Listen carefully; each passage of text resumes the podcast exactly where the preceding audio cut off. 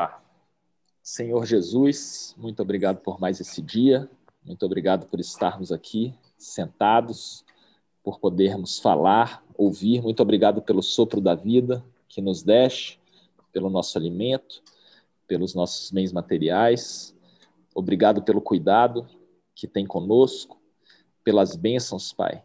Pedimos pela nossa lista de oração, que o Senhor possa virar o seu olhar e nós sentimos por cada um daqueles, Pai, por cada familiar ali, que o Senhor possa abençoar e fazer conforme a sua vontade da melhor forma possível. Pedimos em especial também, Pai, pela Luísa, pela Direne, pelo Morocha, pelo Inácio, que o Senhor possa voltar sua atenção e aplicar o que for possível de melhor, Pai. Que a sua graça possa ser voltada para eles. Pedimos também, Pai, que abençoe nossos inimigos, aquelas pessoas más que vivem tensas, que não dormem porque praticam o mal e vivem do outro lado, seguem o caminho errado, Pai. Que o Senhor possa dar coisas boas, que eles possam viver em paz o maior tempo possível, Pai, que eles possam encontrar o caminho certo, que o Senhor possa protegê-los, essas pessoas más, os nossos inimigos que nos perseguem de todo o mal, Pai. Pedimos também que o Senhor nos proteja, que o seu nome seja engrandecido sobre todas as nações, Pai que possa ser feita a sua vontade acima da nossa, que o Senhor possa também abençoar em especial a nossa irmã Cândida, que está com uma fissura, que possa amenizar a dor e melhorar ela, Pai, o mais rápido possível. Pedimos a Sua palavra hoje à noite, Pai, e que o Senhor possa se mostrar, que possamos enxergar aquilo que os nossos olhos não podem ver que os nossos olhos espirituais sejam abertos e não apenas os físicos. Muito obrigado por mais essa noite, pela sua presença, pelo seu espírito entre nós. Te louvamos e te agradecemos. Amém. Amém. Amém. Simone entrou aí também. Amém. Bem-vinda, Simone. Bem-vinda, Simone. Simone Obrigada. chegou bem na hora. Simone. Obrigada. Boa noite. Simone. Pessoal, as lições antigas, as últimas três lições, quem não ouviu, pode acompanhar aí pelo podcast, foram numa sequência maravilhosa, assim. Veio o Andrise falando de espinho na carne. O Paulo trouxe isso e reclamava com Deus: Ó oh, Deus, tem um espinho na minha carne. E ele deixou isso claro, que a Bíblia não explica bem isso, mas esse espinho na carne, na minha opinião, era um mensageiro de Satanás. Imaginem que Paulo chegava, discorria aquele evangelho da graça todinho. Há quem diz que para os Gálatas ele mostrou a cruz, era tão clara a pregação, não existe pregação como a de Paulo, não existiu, acredito que não vai existir, porque ele fazia os Gálatas verem graficamente a visão da cruz. Ninguém, não existe relato sobre alguém que pregou assim. Então, uma semana depois dele ter pregado, Paulo tinha a humanidade dele de reclamão. Vinha um mensageiro de Satanás e virava a mente daquelas pessoas e misturava a doutrina de lei e misturava uma porrada de doutrina. Novamente, aquelas pessoas já tinham voltado para a aliança da lei. E aí Paulo ficava nervosíssimo com isso, aborrecido e reclamava e brigava e falava: Deus, esse espinho na minha carne. E Deus respondia: Paulo, somente a minha graça te basta para de chorar e vai pregar de novo. E Paulo ia e pregava. E o Milson vem dizendo logo em seguida que esse espinho na carne é para o nosso beneplácito. E ele fala beneplácito e beneplácito.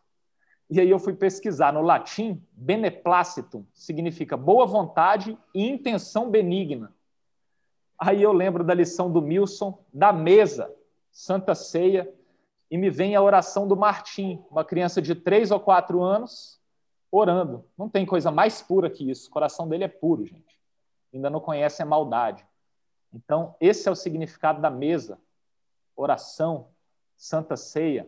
Em seguida vem a sequência da Nani, a última lição. Nós somos o corpo de Cristo e nesse corpo não deve haver divisão. Agora, o corpo de Cristo, pessoal, é o corpo daquele que existe de eternidade a eternidade. Então a gente vai ver uma visão diferente do corpo de Cristo hoje, certo? Aquilo que os nossos olhos carnais não podem ver. Para que, que Jesus veio? Um dos motivos foi para nos remir da queda do homem. O primeiro Adão trouxe as doenças, pobreza, morte e tudo que é de ruim. E o último Adão, que é Jesus, trouxe cura, vida e abundância e tudo que há de bom. Olha o contraste. Tem uma música do Renato Russo, que é a minha favorita, que chama Índios. E ele falava assim, na letra: Quem me dera ao menos uma vez entender como um só Deus ao mesmo tempo é três, e esse mesmo Deus foi morto por vocês. Só maldade então deixaram Deus tão triste. Ele morreu sem entender. E a gente consegue entender isso aqui. Esse Deus é um Deus bom e ele quer que tenhamos positividade, fé, saúde e tudo que há de melhor. E Jesus dizia assim: Ó homem de pequena fé, por que leva tão pouco se eu tenho provisão infinita? Quem pode ler aí para mim João, capítulo 21, verso 25? Quem é mais rápido aí pode ler, por favor. João 21, capítulo 21, verso 25. Estou com ele à mão. Vamos lá, Nani. Pode ler? Vamos lá. Há, porém, ainda muitas outras coisas que Jesus fez e se cada uma das quais fosse escrita, cuido que nem ainda o mundo todo poderia conter os livros que se escrevessem. Amém. Pessoal, isso que a Nani leu diz o seguinte: que se fosse para escrever tudo que Jesus fez aqui, não ia caber uhum. em todos os livros desse mundo. Então é um poder infinito, foram atos infinitos, curas infinitas que ele fez. E João teve que selecionar e pegar algumas coisas do que ele fez. Esse Deus de poder infinito, pensem nisso, não poupou seu próprio filho. Existe algo que você peça que ele não possa dar? Ele tomou sobre si as nossas enfermidades, levou sobre ele as nossas doenças.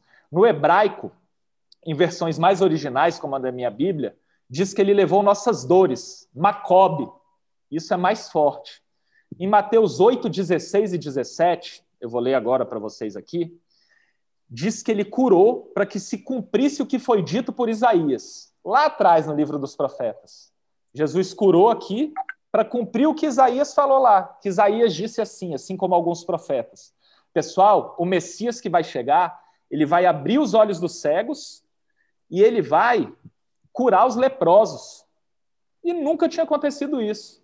De repente, aqueles mestres da lei estudiosos começam a ouvir as notícias. Ó, oh, tem um cara aí que está abrindo o olho do cego e está curando o leproso.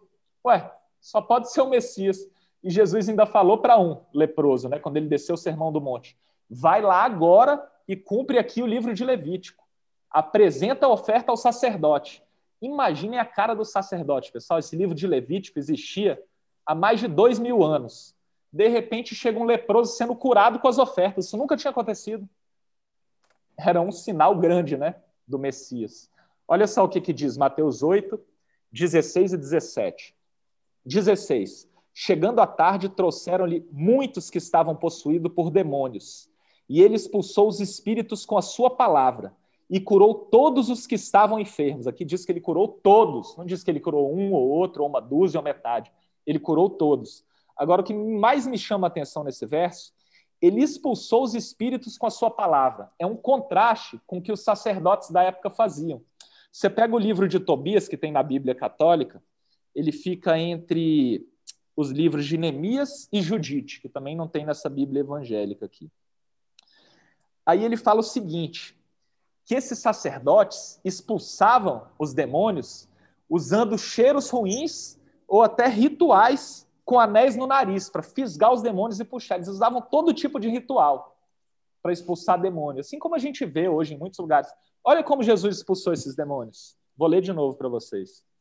Ele os expulsou os espíritos com a sua palavra. Bastava ele falar.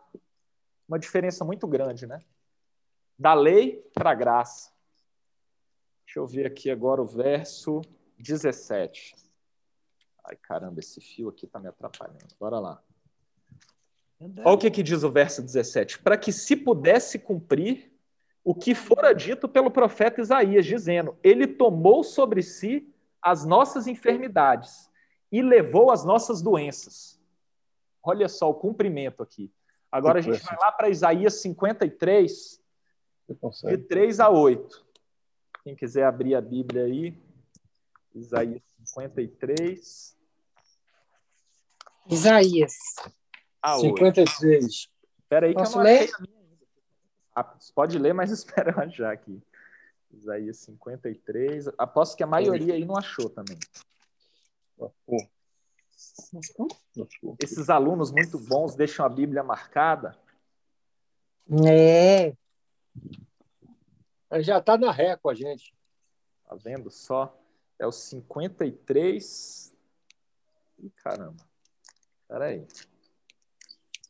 53. Eita, livro grande. Isaías é uma mini Bíblia, pessoal. O número de capítulos que ele tem é o mesmo número de livros que tem na Bíblia. Isaías 53. Achei o meu agora. Bora lá, Fafá. 53, verso? Versos 3 a 8. Do 3 a 8, né? 3 a 8. Lê aqui, nada. Foi desprezado. Foi desprezado e rejeitado pelos homens. Um homem de dores e experimentado no sofrimento. Como alguém de quem os homens escondem o rosto, foi desprezado. E nós não o tínhamos em estima. Vai, até sim. Ele foi oprimido e afligido. E, contudo. Não, foi esmagado. É porque é tudo isso aqui, amor. Até o oito. Ah, tá. Foi esmagado por causa de nossas iniquidades. O castigo que nos trouxe paz estava sobre ele e pelas suas feridas fomos curados. Todos nós, tal qual ovelhas, nos desviamos. Cada um de nós se voltou para o seu próprio caminho. E o Senhor fez cair sobre ele a iniquidade de todos nós. Ele foi oprimido e afligido, e, contudo, não abriu a sua boca como um cordeiro foi levado para o matadouro e, com uma ovelha que diante de seus tosqueadores fica calada, ele não abriu a sua boca. Com julgamento opressivo, ele foi levado. E quem pode falar dos seus descendentes? Pois ele foi eliminado da terra dos viventes, por causa da transgressão do meu povo, ele foi golpeado alguns, algumas pontualidades aqui do que o Fernandão leu. O verso 3 diz assim, no final: Ele foi desprezado e nós o tivemos por nada. Verso 4: Certamente ele tem carregado nossas tristezas e levado nossas dores. Aqui, ó, as dores. Contudo, nós o consideramos afligido, ferido de Deus e afligido.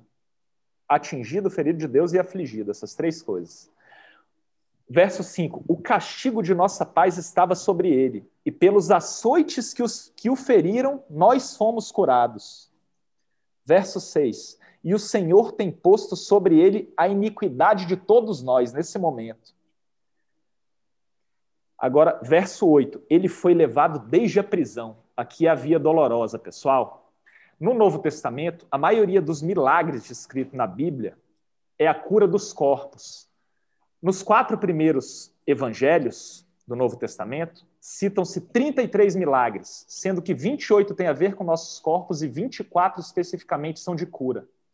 Só de reviver pessoas, eu não gosto de dizer ressurreição, porque ressurreição você morre e vive para sempre. Então só ressuscitou um até hoje, que é Jesus. Os outros reviveram e morreram de novo. Esses que reviveram, um deles foi a filha de Jairo, e o outro foi o filho da viúva de Naim. Esses reviveram em um dia. Já Lázaro, ele reviveu no quarto dia. Por que, que Jesus demorou quatro dias para ir lá? Porque os sacerdotes os hebreus acreditavam que a alma ficava no corpo até o terceiro dia. Aí Jesus falou para eles: Eu vou mostrar que eu sou o Messias. Eu vou lá no quarto dia. Eles acham que a alma já vai ter saído, mas eu vou mostrar que eu tenho poder para trazer de volta a vida com um ano com 10 anos, com a eternidade, e que eu sou Deus. Então, pessoal, vamos voltar lá para Adão e Eva agora. No paraíso não existia nenhuma lei, até o momento em que Deus falou: você pode comer qualquer fruta, menos aquela. Mas do mesmo jeito que a maldição veio pela desobediência de comer uma fruta errada, a cura vem pela obediência de comer certo. Calma, paciência. Se você quiser enxergar, você vai enxergar. Davi, pessoal, usava a palavra hased, que significa graça. Sua graça dura para sempre, se renova toda manhã. Ela é melhor do que a vida. Tinha um amigo meu, tem que ele existe, que ele é um gênio. Em qualquer assunto que você falar, ele é um gênio. Mas no batizado do Davi, do meu filho na igreja, ele chegou com muita fome, não tinha comido. E ele não tinha discernimento nenhum. Ele pegou o pão da Santa Ceia e comia um atrás do outro, sem parar. Eu olhava aquilo e o pessoal ria, pessoal. As pessoas não têm discernimento, é isso que a gente vai aprender aqui hoje. O sangue de Jesus é para o perdão dos pecados, para uma nova aliança, para a salvação. O corpo era partido para a cura. Isso é para vocês que buscam corações e com estudo da palavra.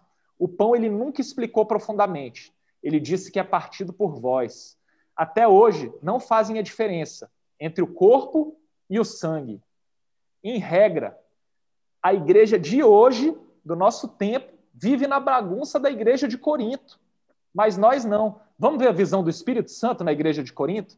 Quem pode ler para mim aí 1 Coríntios, capítulo 11, versos 20 a 22? Espera aí que eu vou achar lá também. Está aqui. 1 Corinto. O pessoal deve estar procurando aí também. Primeira carta de Coríntios. Capítulo 11, que você falou? É, não. É, capítulo 11, Malu. Primeira carta de Coríntios. 20. O capítulo vai ser o 11. E os versos a gente vai ler do 20 ao 22. A bagunça que eles faziam com a Santa Ceia uhum. na igreja de Corinto, hein? Isso aqui é o Espírito Santo falando, ó. A Santa Ceia na visão do Espírito Santo. Vamos lá. Quando vocês se reúnem, não é para comer a ceia do Senhor, porque cada um come a sua própria ceia, sem esperar pelos outros. Assim, enquanto um fica com fome, o outro se embriaga. Será que vocês não têm casa onde comer e beber? Ou desprezam a igreja de Deus e humilham os que nada têm? Que lhes direi? Eu os elogiarei por isso?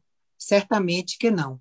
Pessoal, Paulo deu uma bronca neles. Eles exageravam no vinho, iam com fome para comer a comida da igreja e faziam aquilo de qualquer jeito. Isso acontece hoje. Nos tempos de hoje, não pensem que não, viu? Paulo está dando uma bronca ferrenha neles aqui. A palavra discernindo, tá? Vai ter na Bíblia de muitos, na minha tem, vem do grego diacrinon, que significa fazendo a diferença entre o corpo e o sangue. Verso 26, que a gente vai ler aqui, ele diz mais ou menos o seguinte: Todas as vezes que comestes que comerdes este pão e beberdes este cálice, isso é para uma lembrança em conjunto, é para uma proclamação comunitária da via dolorosa e da cruz. A ceia do Senhor é uma comemoração do sofrimento e da morte de Cristo em nosso favor. Participar de maneira indigna é pecar contra o corpo e contra o sangue do Senhor. Cada um deve analisar e examinar a si mesmo quando for participar, se está fazendo esse discernimento. Se o corpo de Cristo foi partido, foi para que o nosso corpo fosse unido. Ele não tinha pecado e nós temos. O vinho representa o sangue, a salvação, a nova aliança com os gentios, que somos nós. É a revolução da graça, a aliança da graça. É o nosso tempo. Diferente do que foi no Monte Sinai, quando Deus mandou a lei por meio de um servo, de Moisés. A aliança da lei foi só para Israel.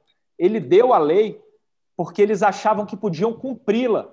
E Deus deu justamente para mostrar o contrário, que ninguém pode cumprir a lei, que eles não podiam cumprir.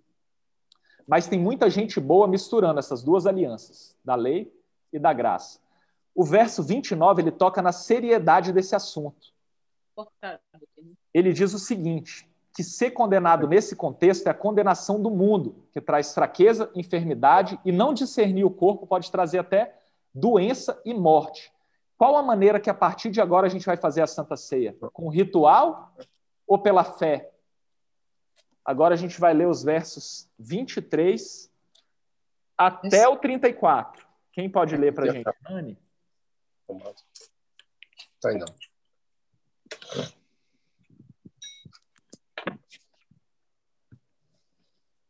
Nani, pode ler para a gente, Nani? Do Oi, estou ouvindo. Até o 34. Está me ouvindo? Sim. Está me ouvindo? Sim. Sim, posso. Porque eu recebi do Senhor o que também vos ensinei, que o Senhor Jesus, na noite em que foi traído, tomou o pão e, tendo dado graças, o partiu e disse: Tomai, comei, isto é o meu corpo que é partido por vós. Fazei isto em memória de mim. Continua? Tudo, até o 34. Ah, tá certo. Semelhantemente, também depois de cear, tomou o cálice, dizendo: Este é o cálice, este cálice é o Novo Testamento no meu sangue. Fazei isto todas as vezes que beberdes em memória de mim. Porque todas as vezes, vezes que comerdes este pão e beberdes este cálice, anunciais a morte do Senhor até que venha. Portanto, qualquer que comer este pão ou beber o cálice do Senhor indignamente será culpado do corpo e do sangue do Senhor. Examine-se, pois, o homem a si mesmo, e assim como deste, coma deste pão e beba deste cálice, porque o que come e bebe indignamente, come e bebe para a sua própria condenação, não discernindo o corpo do Senhor. Por causa disto, há muitos entre vós há entre vós muitos fracos, doentes e muitos que dormem. Porque se nós nos julgássemos a nós mesmos, não seríamos julgados. Mas quando somos julgados, somos é, repreendidos pelo Senhor para não sermos condenados com o mundo. Portanto, meus irmãos, quando vos ajuntais para comer, esperais um pelos, uns pelos outros. Até aí? Uns pelos outros. Pode ler o 34, que é o último. Tá. Mas se alguém tiver fome, come em casa, para que não vos ajunteis para juízo. Quantas demais coisas ordenar, ordenarás-ei quando for. Pessoal, o sangue foi derramado e ele representa o perdão dos pecados. Mas ensinando na sinagoga de Cafarnaum, Jesus disse que ele é o pão vivo que desceu do céu. Ele usou a expressão idiomática hebraica, carne e sangue, que se refere a uma pessoa na sua totalidade. Nessa aula dele, a gente vai ver que ele nos ensina que ele é o pão que dá a vida, a vida física do mundo, que no grego é zoe, e ao mesmo tempo, com a sua carne, ele também dá a vida eterna, que é zoes aiones. E todo aquele que crê na mensagem da cruz tem essas duas vidas. O maná, que era na época do deserto, era um, semelhante a um pão da aliança da lei. Mas as pessoas comiam e no final morriam. Esse pão vivo que é Jesus, quem comer dele na nova aliança da graça, vai viver para sempre. Vamos lá agora para João 6, do 48 ao 58, que é uma aula. Deixa eu ver aqui, João 6.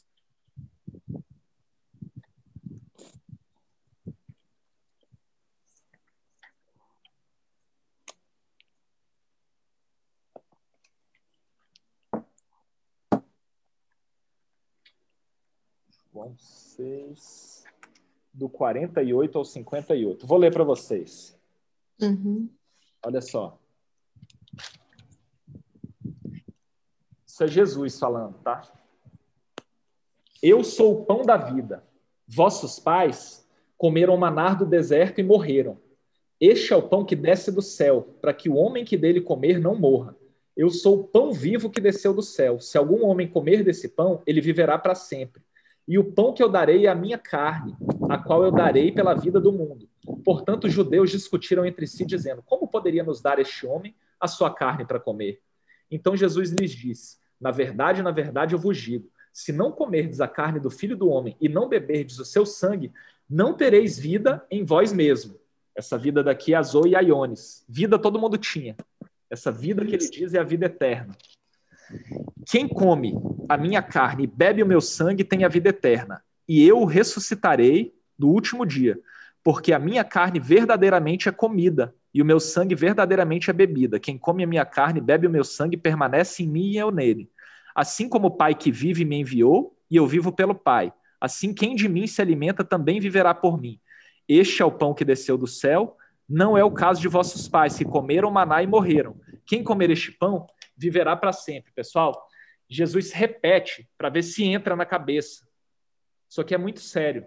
Na noite em que ele foi traído, ele disse: Este é o pão, meu corpo, este é o vinho, meu sangue. Na via dolorosa, na via dolorosa, a carne dele sendo ferida era para que a sua hoje fosse curada. Molop em grego significa uma ferida só, que foi como ficaram as costas de Jesus com as chibatadas. Tem um salmo que diz que não ficou pele. Então, tem uma jurisdição no terceiro céu que ela diz o seguinte: a mesma doença não pode ficar em dois lugares. Se você vê ela na cruz, você pode se curar porque ele foi ferido sem ter culpa nenhuma. Então, a gente é perdoado tendo culpa. Faz sentido isso para vocês? Se você uhum. crê que ele carregou as suas pisaduras, você vai ser curado. É essa a lição de hoje. Quem quiser complementar aí, terminamos.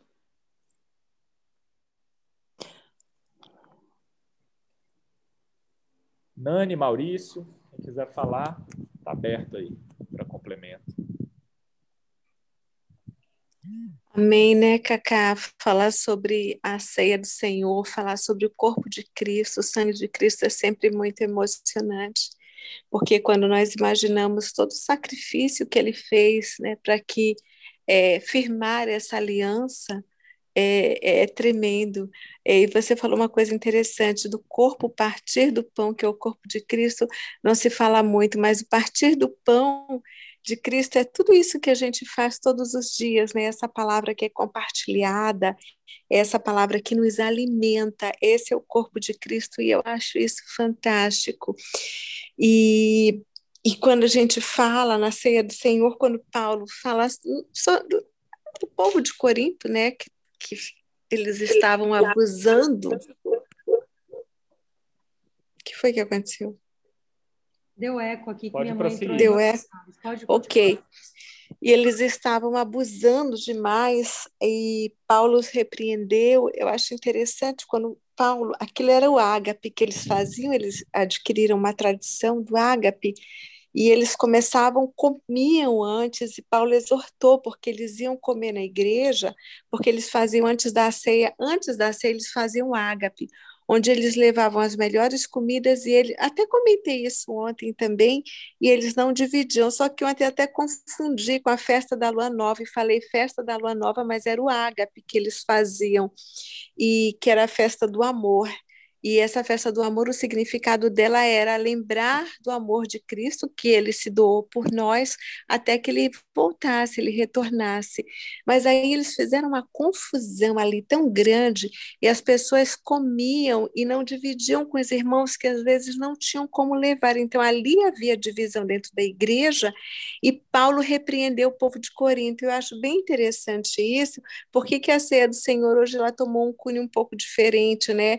Você come em casa e você vai ceiar lá na igreja, você ceia à distância, como hoje nós estamos fazendo, né, nas, nas reuniões que nós fazemos, a gente está ceando cada qual na sua própria casa.